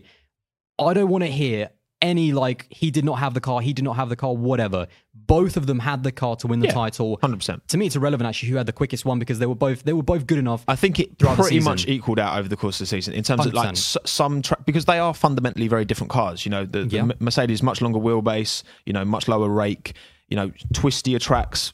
Red Bull long, like, you, know, if you got a bus trying to do a hairpin, you imagine bus trying to go around, you know, uh, uh, uh, Monaco, like. You know, versus like a smart car. I know that's an extreme example, but basically, um, that's the kind of easiest way to look at it. the But Red Bull RB bus. yeah, exactly. Imagine Uh, they'll probably bring that out when they do a champions parade. But um, yeah, like, I, I agree. I, I think the drivers made the difference over the course of the year, and Max consistently, you know, in terms of the mistakes that he actual mistakes.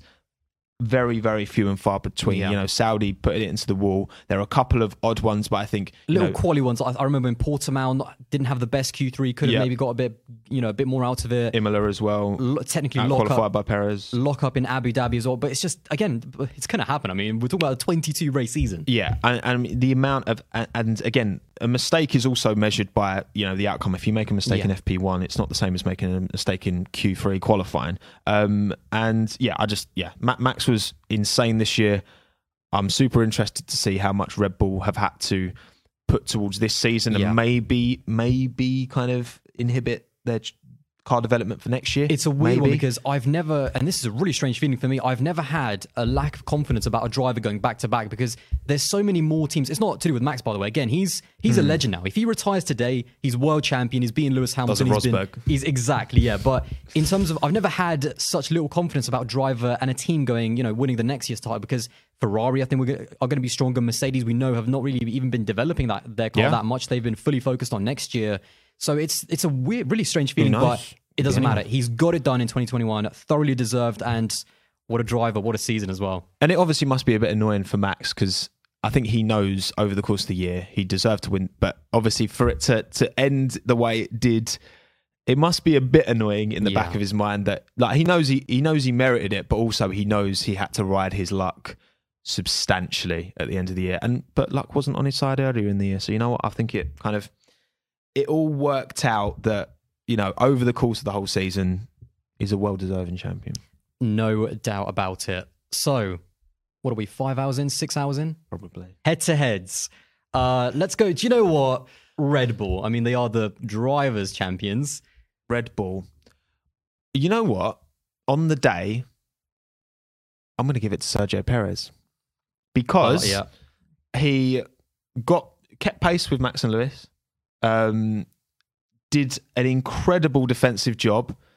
Um, you know, basically sacrificed his race. I know he got pulled out. Um, he got, he got retired because they were worried about him breaking down on track and then Yeah. prolonging the safety car, which The would have last thing you want is for Perez to break down. Oh and then my God, we do have a safety car to the finish, and they've kind of ruined it. imagine. I don't blame them for, and they knew that they weren't going to win the constructors. But yeah, exactly, anyway. exactly. But I think on the day, in terms of driving, and you like Max again, the lunge on, on on turn one was fair. I think you know we got the move done in the end, but I think I have to.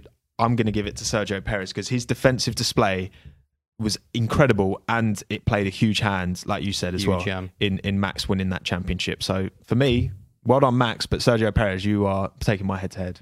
And actually, I do actually want to mention this about Perez because we talked about this. It's going to be a little bit convoluted, but you're going to have to stay with my maths in terms of like, I think potentially Checo kind of almost won Max the title because if you think about the gap when him and Lewis were fighting just before, just when Lewis caught up to him, Yep. it was about nine seconds. Yeah. Now, if Lewis, if Lewis just passed him straight away, let's say he lost a second or even a second or two, he would have still been seven or eight seconds ahead of Max.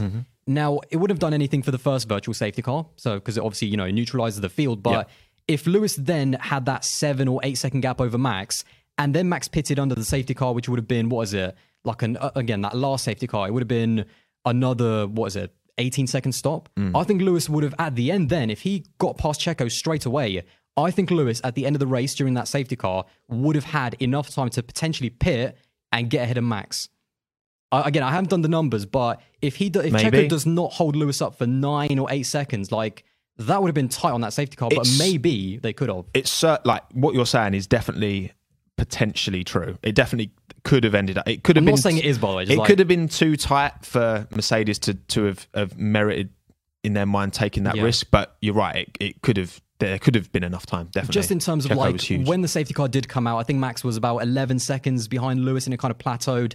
Again, if you add seven or eight seconds onto that, 18, a pit stop is, I think, 24 something like that. Yeah. under a safety car. You know, is it, could you make it in and out in 18, 17 seconds? It would have been tight, but that could have won. That could have, Checo potentially could have won Red Bull the title. Maybe, maybe, and it's uh, there's something beautiful about the Dutch and the Mexican fans. Coming, I don't know, they're they're just two such passionate fan Yeah. bases. I love it. I think I think Max and, and Sergio is going to be a really good mixture next year. But who are you giving the head to head to? I'm still giving it to Max just because, again, we talk about the entire weekend. You know, it's. I mean, to be fair, Checo did a great job, as I just explained, but I feel like they're working really well as a team.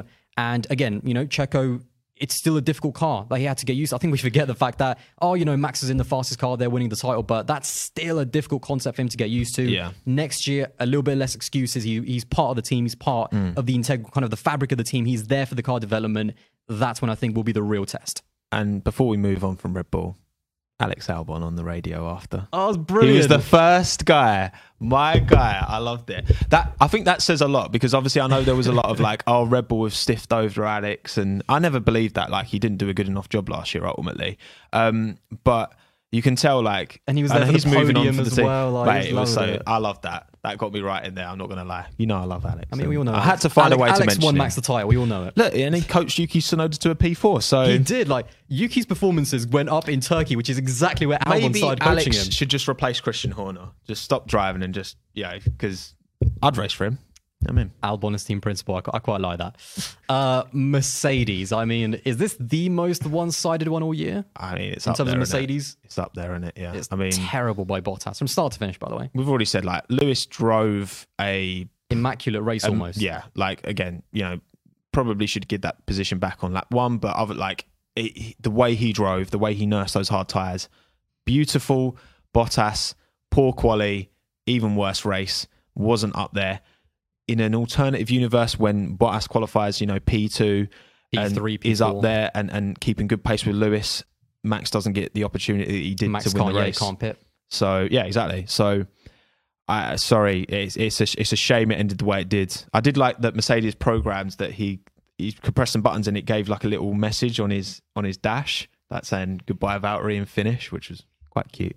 Um, Whilst the team were like, but that's not enough. That's not enough Valtteri to be cute. Uh, yeah, bit of a shocker for Valtteri. Shout out to his race suit, by the way. The, the blue looked good. Not gonna lie. Yeah, it did actually. It did look good, and his his helmet was uh, his helmet was very nice. It was it was very like tugging at the heartstrings. All the old Polaroids. It was all it was all wholesome. It was all brilliant, but his performance was shocking. But again, I don't want to just. He still got them second in the constructors. Let's not forget that it was a terrible performance in the title decider. Did it cost the team, the drivers as well?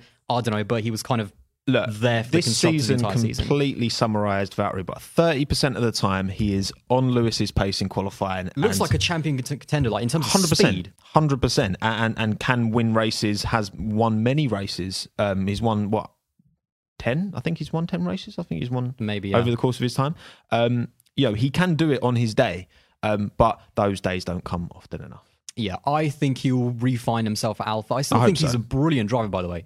He is top quality. Best of the rest, 2015 and 2016. exactly. So there's a reason why he There's a good driver there. Yeah, he was. There's a reason why he went to Mercedes in the first place and why he was chosen. But I feel like Alfa's the right environment. No pressure. Just you know, Frederic Vasseur. You know that Joker driver. Exactly. He's the number one. Guanyu Zhou is his teammate. Piece of cake. He, I think he's gonna. I think again potentially. Piece we- of cake. Oh, that'll be. We'll clip this up next year when Zhou beats Bottas. yeah, can we cut that? no, but I. Think not gonna happen, if the surely not. Alfa is a decent enough car, maybe even a podium. I would. I wouldn't. I wouldn't say no to Valtteri on a podium. Again, I, I think it's one of them that, and and I think that argument existed a bit at the start of the season with Perez. Like, can he only do it in a lower team that's punching up? Yeah. Um, but actually, I think Checo's kind of settled in. You know, I th- I do think Valtteri, like you say, is going, to be a better environment. Kind of like Aston's been a better environment for Sebastian um, than Ferrari was. Sometimes you need kind of a, a fresh environment. Um. Hit- Wait, head to head. Oh yeah, Lewis, obviously. Sir Lewis Hamilton. Crack on. I can't be like, to think about. Wait, what? I was like, you didn't say. I'm joking. No, but Scuderia Ferrari. I Scuderia mean, Ferrari. I can't actually believe it, but Carlos Sainz finished the season ahead of Charles Leclerc in the drivers' uh, standings, Big, big. That is huge. I mean, and he also turned up on the podium. Where did that come from? Like, for the fourth time this year. Four times. I don't know why. One podium. except for Monaco, except for Monaco, all of his podiums just seem so random. Like the Yeah. one in Hungary, like the one he just turned up in Russia Yeah, after all yeah. of the madness, and he just turned up back on the podium here. Uh, it, look, it, it's one of them that you look over the course of the year and the way Carlos has jumped into that car. Um, you look how much Seb struggled relative to Charles last year, And you look at the environment at Ferrari as well. Uh, That was And, and I think a lot of us were questioning, you know, was it right for Sainz to leave McLaren because McLaren were looking on the up? And don't get me wrong, if, if Sainz had stayed at McLaren this year, that would have been super interesting to see how well he would have done against Lando. Um, but yeah, I, Carlos Sainz has just been incredible this year. He's he's he's put his stock price through the roof. I think like he's he took it to Charles. Charles was more. I I think over the course of the year, Charles has, has has been quicker. Yes. has been the better driver over the course of the season. Um, you know, Charles's consistency, getting like P sixes, fours, and, and he's had a lot fives. of P4s actually when A you look at his of results. A P4s. lot of P4s. a lot yeah. of P fours. But you know, Carlos has had those. You know, he's he's been there to capitalize on podium opportunities. And I think there is something to be said Charles about that. hasn't. I'm not saying that Charles Leclerc has not been unlucky on quite a few occasions. Well, let's be let's be real. Like, if if Charles makes the Monaco Grand Prix, like he's probably his Yeah. easy podium in that, and Probably then he's win. finishing ahead of Carlos. Like, like But the crash Po- did have something to do with that. I know that Yeah, a lot yeah, of Le- Le- so many Leclerc fans get on me, but the crash did have something to do with the drive shaft breaking. Like then you can say that Ferrari were not good enough in not finding it, but I think it would have been a pit lane start anyway. Then so. It's it's just these little things that by- by Charles where he's so quick, he is so amazing. But I feel like Carlos Sainz in terms of his racing IQ, and I've talked about that so much, and Yeah. especially in qualifying, by the way, like Leclerc kind of I think made a mistake in the first sector and kind of burned out his tire, so they just weren't there for the third sector.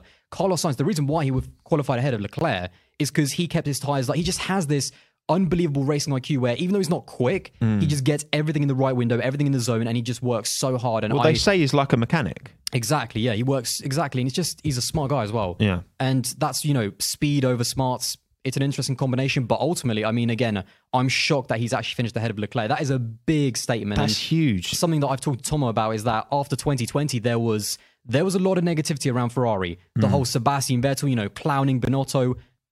I think, I mean, we haven't seen any of that. I haven't seen any like you know cl- people clowning Binotto in 2021 because ultimately, when a driver as good as Carlos Sainz comes into a team and performs that well, it just takes so much pressure Mm. off them. It's unreal, and that's what a great driver does. and that's the thing. Like, you know, Charles is still young. He's still learning. I think drivers are always learning, but he's still kind of he's still in his early mid twenties, and I think you know he's going to learn you know, a lot from a driver like Carlos, who has, you know, this is Carlos's fourth team in Formula One. Yeah, You know, he, he's he's worked with different lot of different mechanics. He, he's built up, like you say, racing IQ over his time in Formula One. That's been a long stint, and he's gone between different families. He went from, you know, he went from Toro Rosso. He was at Renault, then he was at McLaren. Now he's at Ferrari. He's Different know, languages, cultures, yeah, everything. exactly. And, and I think that can only be a as as much as you could say you could look at that negatively. I think you have to look at that positively, and you look at the way he's kind of you know flourished. I think you look at you know before he joined McLaren, I think he was a bit of a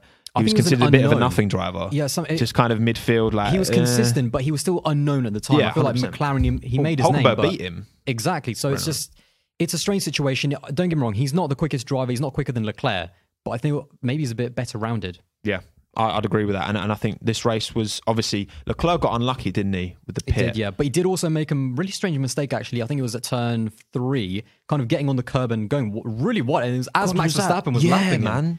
I don't. I thought he. I thought he was going to wipe Max out. Which Could he just got a bit Let's not unsighted, imagine that. didn't Let's not imagine that. No, that that, that honestly, like I almost dropped my guts there. Um, World War Three between Italy and the Netherlands. yeah, I mean, look for this race, definitely uh, Carlos Sainz, but Charles did have a very good race. He got very unlucky. Yeah. Like there wasn't the pace at the end on the median, but um, all in all, like Carlos brought home a P three. Like The only thing I'll say is that, of course, Leclerc has been unlucky, but I don't think it's coincidence that Carlos Sainz is always the one that capitalizes on it. yeah, It's not coincidence. it's true. McLaren, a bit of a strange. It's, it's so strange. It's kind of they've had a good season, but very mixed. See, Lando had a really poor start, but he also had a slow puncture and he had a gearbox issue as well, and Yeah. still finished P seven, wasn't he? I think. Um, It's not bad. so actually, Lando had a very good race. Um, I think all in all, apart from again the start, if he, I mean, look, who knows what would have happened if he'd have kept Perez behind him? Maybe Lewis would have won the championship. Um, you butterfly effect. Hard Yeah. to say. Um, but I think apart from the start, Lando did have a very, very good performance given gearbox and slow puncture um, to finish P7. It's pretty good. It's a really. I mean, Lando at the beginning of the season, like even midway through, he was my driver of the season. Like at that point. Yeah, in same. time. Don't get me wrong. His the points have dropped off in the second half, but I don't think his performances have. I mean, they've dropped off a little bit, but I mean, his Not- height at the beginning not so much, much, though. Exactly. It's I think Ferrari have taken a step up relative, haven't they? And also, and Sainz getting better as well. You know, Yep. Leclerc kind of getting into it a little bit in the second half of the and season Ricciardo, as well. Ricciardo picking up as well. But also, Lando has has been very unlucky. You know, you look at Russia. If you want to reflect on Russia, like that can go either way. It was The a two poor call. punctures, Qatar, Abu Dhabi. Exactly. It is Uh, what it is. I think it, the only little mistake I'd say is Brazil. You know, got coming across Sainz a bit too quick, but yeah. I mean, we're just nitpicking. Like, I think Yeah. he still had a, a thoroughly good season and kind Really of a good. coming of coming of age season in terms of like he's the team leader. Like, I mean, with Ricciardo coming in, that was a big, you know, that could have been a big statement if Ricciardo beat him, but ultimately he's come out, you know, better. on top, like comfortably on top. I know Ricciardo's picked it up at the end of the year, but I think um, I don't think anyone expected, considering how good of a season Ricciardo had uh, last year at, at Renault. Yeah. Um, he had a really good season. Like got the two podiums on the spin. Like finished, you know, really good points position by the end of the year. And yeah, it just didn't work out for Daniel. Um, but in this race in isolation, I- I've got to give it to Lando. Yeah, yeah, definitely. sure. I mean, he outqualified Daniel and finished ahead and had more issues, apparent issues. I'm not sure if Daniel had issues, but um, yeah, definitely Lando for this one. I'm going to go with, I mean, obviously Lando, but next up, Alpha Tauri. Goat Yuki. He's done it.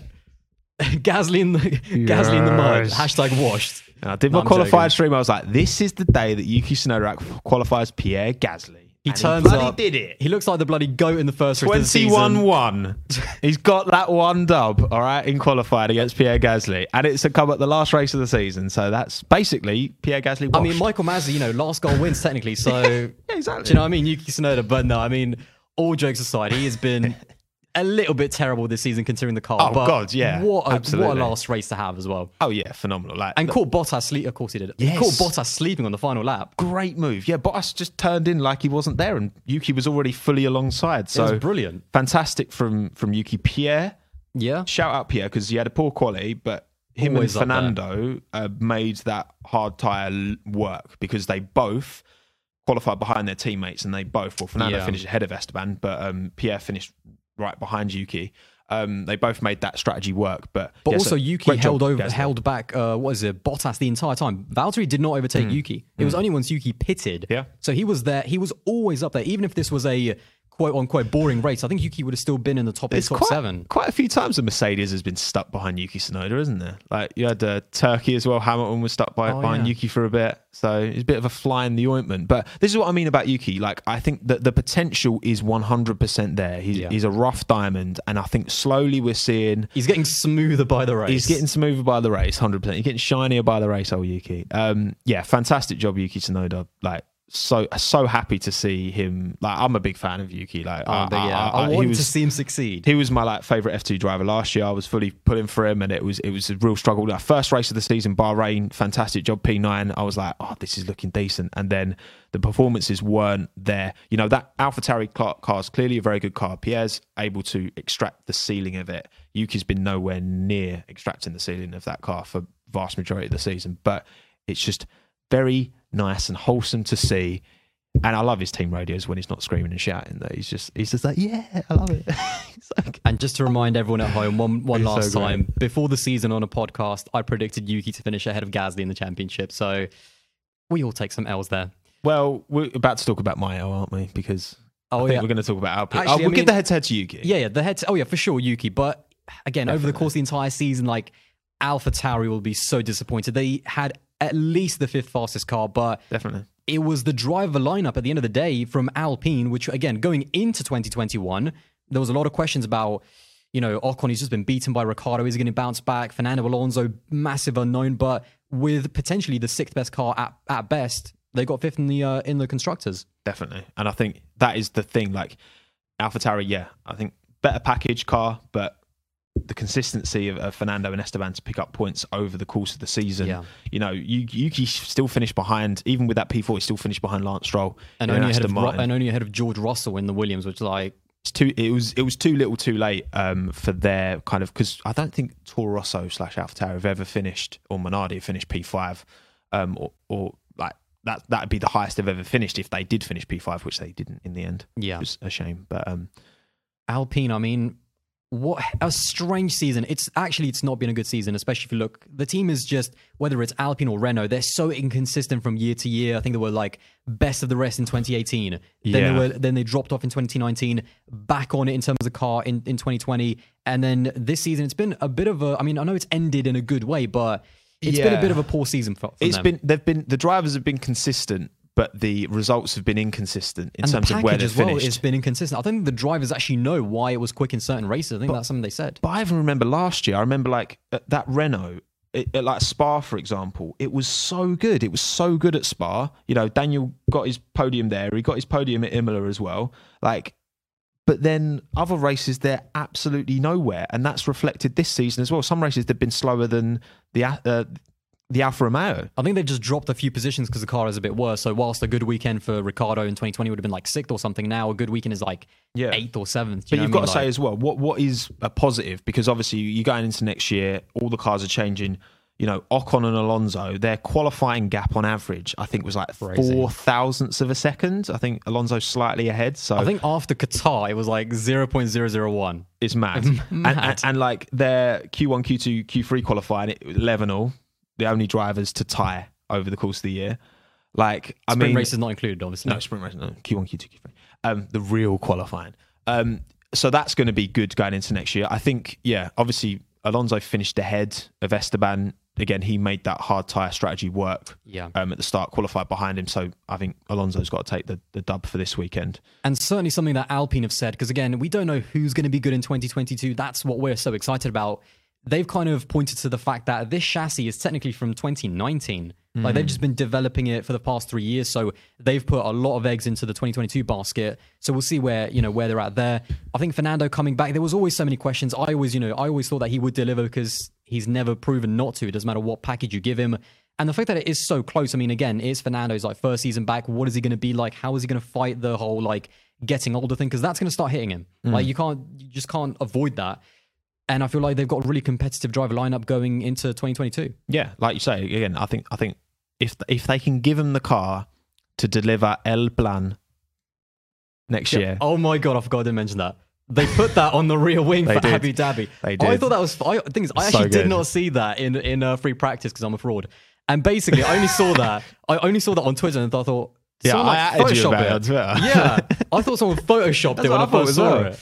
And then I was like, I can't believe that she did it. That So started out good. as like a random meme on Twitter, So and it's ended up on the rear wing. But I d- I, do think you know. Again, Alonso has come back and has just. You, you look at he's had two. He's two years out of the sport. He's forty years old, and he's jumped into a car, an unfamiliar car, and he's delivered. You look at so many drivers. Okay, I'm gonna. I'm saying it. Daniel Ricciardo, Sebastian Vettel. You know these two drivers who have won races, who have achieved a lot in the sport, and aren't clearly like Daniel jumped into that McLaren and struggled all year, and he's come off the back of a he came off the back of a really good season at Renault.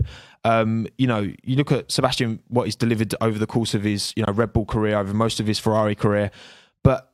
Fernando, he's just got this. He can jump into anything, whether it's a title-winning Renault, whether it's a Ferrari, Not whether even a Formula One car as well. exactly done it in Le Mans. You know, uh, he, you know, it jumped into a terrible McLaren and still extracted insane performances out of it. Has jumped into yeah. this like this Alpine and just been on a fantastic level. And I think Azerbaijan, Ocon's, Azerbaijan onwards, like it's just Yeah. been nuts. Like, don't get So me wrong, good. that first five races was like that grace period, but from Azerbaijan onwards, like I, I think I think he's not scored points on like four occasions or five occasions this, out the season. This for me is like because because I, thought you know Alonso in his prime for me is like top ten of all time, but the, the the way that he's come back into this sport this year and delivered so well, you know, his defensive drive against Lewis at Hungary, the performances he's pulled out, the moves he's made, you know, around Pierre at um, Qatar, like yeah, so often this year he's driven at such a good level like for the over the course of his career you know you can talk about and I've, I've said about it you know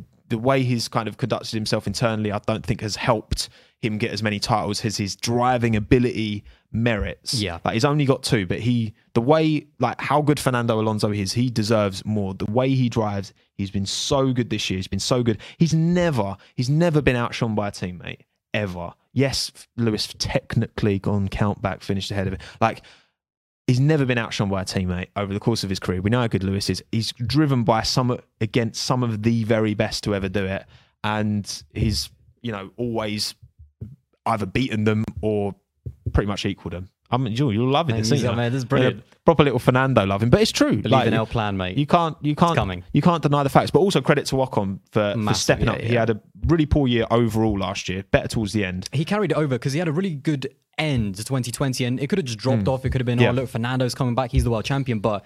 Ocon, I mean, he's carried it over really well. Like, Hmm. and, and he had, he had that he had that purple patch in the middle of the season. Again, how much of that was his dodgy chassis? It's impossible to say. Um, but his point scoring outside of that block of four races has been super consistent over the course of the year. Obviously, got the win. held off Seb, which Fortuitous. you know the big thing for the win. Exactly, it's, it's huge. Like keeping yeah, a four-time world champion behind you for that long, who was on his gearbox the whole race as well. Obviously, gutted at, at Saudi that he couldn't convert that P3 Yeah. so close as But in well. a strange way, like Saudi was a better performance in my opinion than Hungary because both. I agree. When you actually watch the onboard from both Seb and Ocon, like the reason why they were in those positions because actually they had a bad start and they literally just dived down the inside and they the benefited off. massively Like, from yeah. uh, was it Saudi was a, was the I think was the best race for Ocon from start to finish. Like great start, great racecraft. He was always up there. I mean, he Hmm. Yeah. was up there with Lewis and Max. Yeah. Like he did. That was a better race than Hungary. Yeah, I agree. Um, so yeah, it's looking really good for Alpine for next year if they can deliver a car. Um, but yeah, Yeah. my head-to-head for this race has to be Alonso, definitely. And let's not forget, on one of the very early episodes of Talking Points, there Here might here have been comes, a cheeky little bet. We didn't actually say what the bet was, but Maybe let us know in the comments below what my punishment should be because I because I, I predicted Ocon to finish ahead of Alonso. He didn't finish far behind. Let's be honest, it was closer I think than any of us thought. Um, but he did finish behind, so I will take my punishment. I mean, is it going to be like an Alonso tattoo? Do you have to call your next child Alonso? Uh, we'll figure it out. Next, I'll get another dog. Call it Alonso. Dog, yeah, yeah, literally. um, a strange one in terms of Aston Martin.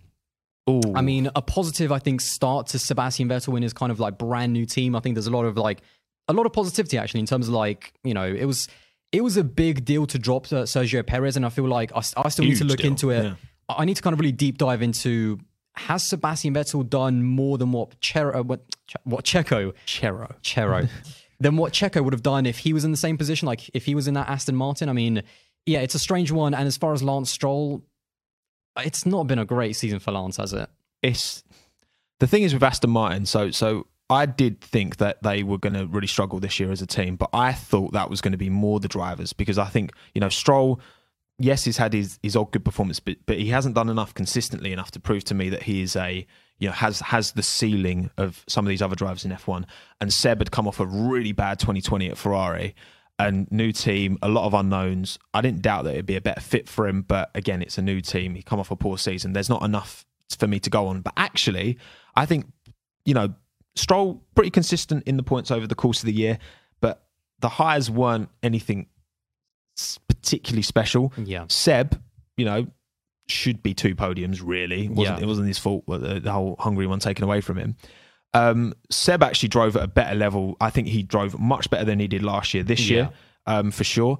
And it was just that Aston Martin was nowhere. That the, the new regulations really nerfed that car. You could see the Especially way in Mercedes fell qualifying, back as the, well. the Oh, one lap God. pace was not there. But No, to be fair, all. when they got into the race, I feel like it was Better much more. Yeah, yeah, better in the race, and they were able to hold off other cars as well. When we talk about the best races, I think for Seb, I might actually go Monaco. Like again, it's Yeah, really, really strange good. with the two podiums. I mean, again, if you watch, like I said, if you watch like Seb in Hungary, he actually got a bad start, so that's why he was put into that position. It was quite, you know, it was quite lucky. So for me, Monaco was his best one because I like performances throughout the weekend, like Mm. Yep. where you just nail every single session. And yes, although the points might not be there, but the performances are really good. So either Baku or Monaco to me, and he And has looked a lot Monaco's, better. Monaco's a confidence track as well. Exactly, yeah. And that says a lot that he drove so well there. But overall, I mean, again, what do you think in terms of like their future going forward, 2022? Because again, you know, obviously Sebastian Vettel, but and he, I think he also beat Lance in uh, Abu Dhabi as well. Look, we know if you give The Seb, overtaking champion, by the way. Seb. yes, crypto.com, Exactly. overtaking championship, bless him. Um, you know that if you give Seb a car that can, like, he's comfortable in, he can fight up there with the very best. Okay, he didn't win four world titles um, in a row, like out of luck. You know what I mean? Like he he won them on merit because he was the best driver for that for that period of time, probably in the best car. But also he extracted. Again, you can talk about that every year. You know, most years the best car will also end up winning the drivers' championship. And if they can give him that car, I know obviously Lawrence Stroll's talked about the investment. You know, they're building the whole new kind of factory um, at Silverstone you know, eh, he's putting his money where his mouth is, and his son is in one of the seats, so he's got that additional. You've got to you've got to have more confidence that Lawrence is going to see that through. You know, he's, Yeah. he owns Aston Martin as a brand. This is a marketing arm of Aston Martin.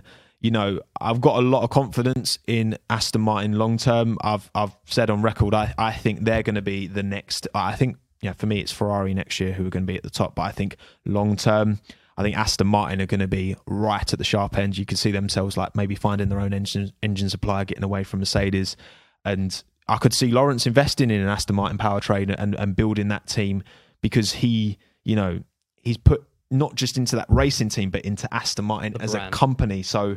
You know, I, I think the signs long term are looking very, very good. They've got the marquee signing of Seb, who's done a good job this year. Stroll, I'm not still convinced about, to be honest. But um, yeah, over the course of the year, I think Seb's done the better job. I think in this race, Seb got past past Lance, didn't he? He did, early yeah. doors. Um, Get more overtakes for that overtake of the- of the year award. exactly. Finished a couple of positions ahead of his teammate, and uh, yeah, good job, Lance. Um, Seb takes the dub for me for this race, but yeah, looking good. I think moving forward for Aston Martin. Alfa Romeo. Now it was the final kind of goodbye for Kimi Raikkonen. Do you know what I found hilarious? That it ended exactly like his like his prime was. Always reliability. Like those McLaren years were just amazing, but he was always held back a little bit by reliability and Yeah. just like Jensen Button in Abu Dhabi when it was almost his final race. We know he obviously came back for one uh, outing in Monaco, but Abu Dhabi and uh, and goodbyes for midfield drivers or in midfield cars at least just doesn't go well, does it? Typically understated exit for Kimi as well. I'm sure he just didn't want to do the post race radio with uh, Susanna. Um, it was to like, be fair, that would have been oh amazing. no, I broke. Oh no, I'm gonna have to retire the Break- car break as well as I retire my career.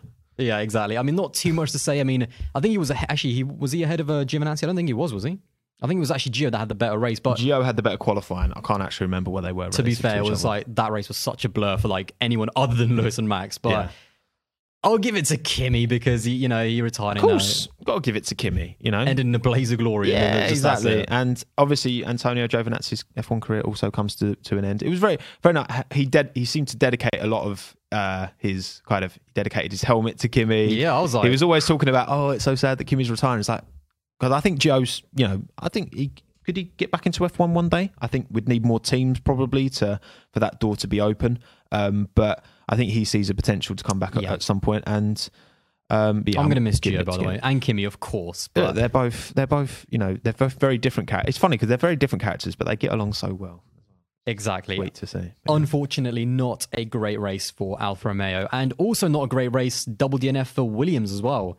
Yeah, George had I, I honestly don't even know what to say. I think George actually was behind Latifi anyway. I think he he, had had an issue or something in his airbox, and That's it, yeah, Latifi a- out qualified George for the second time Russell in the mud. the season in Q1, Q2, Q3. We don't like to see qualifying. Um, yeah, I mean, wash mate. Yeah. Uh, he's finished, but yeah, it was a yeah. Uh, what can you say? I mean, George George retired. Nicholas crashed. Uh, I'm I, I don't know who do I give the, the dub to? I guess I mean, I'd give it to. I mean, I'd give it to Latifi, but Latifi, yeah, George 'cause had an issue with his car, and yeah, yeah, it's it's a weird one. But you do. I mean, Nicholas Latifi is going to get like a lifetime supply of Red Bull. There is no Christian doubt about literally it. said it. He literally said, "I'm going to send a lifetime supply of Red Bull to Nicholas Latifi," which So you know, all you know, silver linings and all that. all bad is it? and uh, lastly, oh mate, Haas. I mean, that's going to be a difficult one for the race. Okay, Mick Schumacher. there we go. That's it. Yeah. Uh, Obviously, yeah, yeah. Mad's been at COVID, so couldn't make the race. Um, but he's all well as far as I'm aware. He only had kind of minor symptoms, couldn't make the race. Uh, Mick, I think, had a pretty good account of himself. He, again, he rarely gets to fight, and he did get a bit of a got, got his elbows out with- with Latifi. yeah, and and it, it's it's refreshing to see. I, I think both you know uh, Nikki and Nikita. You know, we haven't seen enough racecraft from them because they haven't had the car to be anywhere near the fight with but even Williams. moments, I'm not, you know, I'm not talking about results, but just moments where you think, wow, I mean, if they were given the car, potentially there could be a good result. Yeah, Like with, with Schumacher, you've seen a few little qualifying sessions where he's got into Q2, a few little nice battles where you think, okay, you know, that there's something here. yeah, I still haven't seen enough, even just slithers of moments from Nikita Mazepin No. or Nicholas Latifi. definitely not. I, I I think it's you know hopefully they can give them a good car next year, but um, so that we can actually see some relative performance out of them too. But yeah, I, th- I think obviously, yeah, I think Mick actually just had a good weekend. Um, generally, I know obviously we can't compare him to his teammate, but you know he, he convinced he, he, he out qualified him again in, in in quali, and you know again we saw a bit of elbows out. So well done, Mick Schumacher. Hopefully you get a car that you can actually battle with next year, mate. That's it. How long we've been going for? Like four or five? We kind of hours? turned that into a season review, didn't we? Just, Uh, just, just a little, little bit. preview, a, pre- just pre- a taste of what's to come in our season, uh, in our season review. But that's it. Abu Dhabi, the 2021 season is over. Max Verstappen, world champion. Mercedes constructors champions. My head's, my head's gonna explode. Like it, it has been, a, it has been nuts. I've talked so much in the last kind of two, three days about this. I just, I, I need some rest. But no rest for the wicked because the content's going to keep coming, don't you worry. Definitely, no doubt about it. Anyway, thank you so much for watching. If you have enjoyed this episode, then don't forget to give it a like and also you've got to subscribe. Oh, oh, I mean, you'd be foolish not to, wouldn't you? Exactly. And that's it. We're out. Bye bye. Bye. Bye bye bye bye bye.